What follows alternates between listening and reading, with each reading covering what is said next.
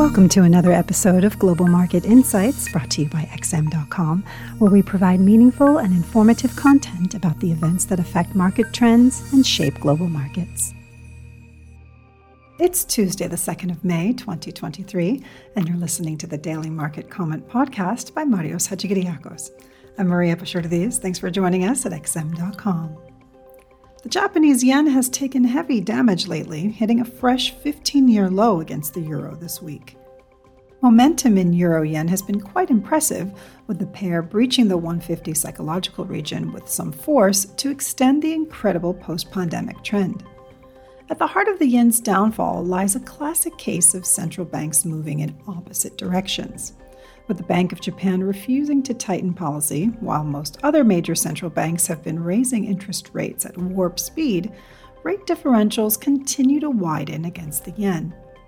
In essence, the yen is acting like an escape valve as capital flows out of Japan, searching for higher returns abroad.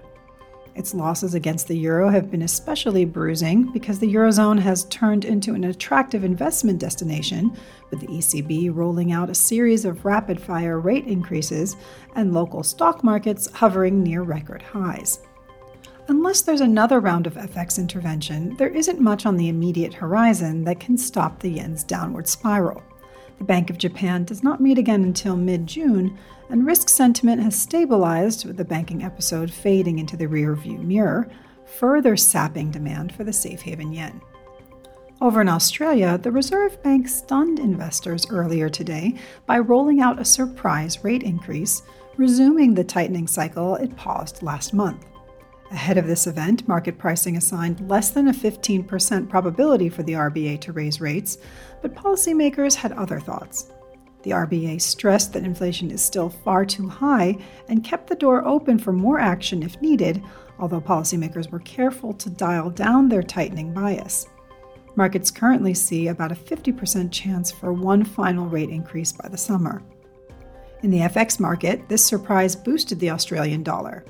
That said, it is questionable whether there is scope for this rally to continue, considering the sharp decline in iron ore prices and the deterioration in Chinese business surveys released over the weekend, both of which paint a gloomier picture for Australia's export heavy economy. Over in the euro area, the main event today will be the latest round of inflation releases. This data will be crucial in shaping expectations ahead of the ECB decision on Thursday. While the market has concluded that the Fed will play its final rate hike card this week, there is still a veil of uncertainty surrounding the ECB decision.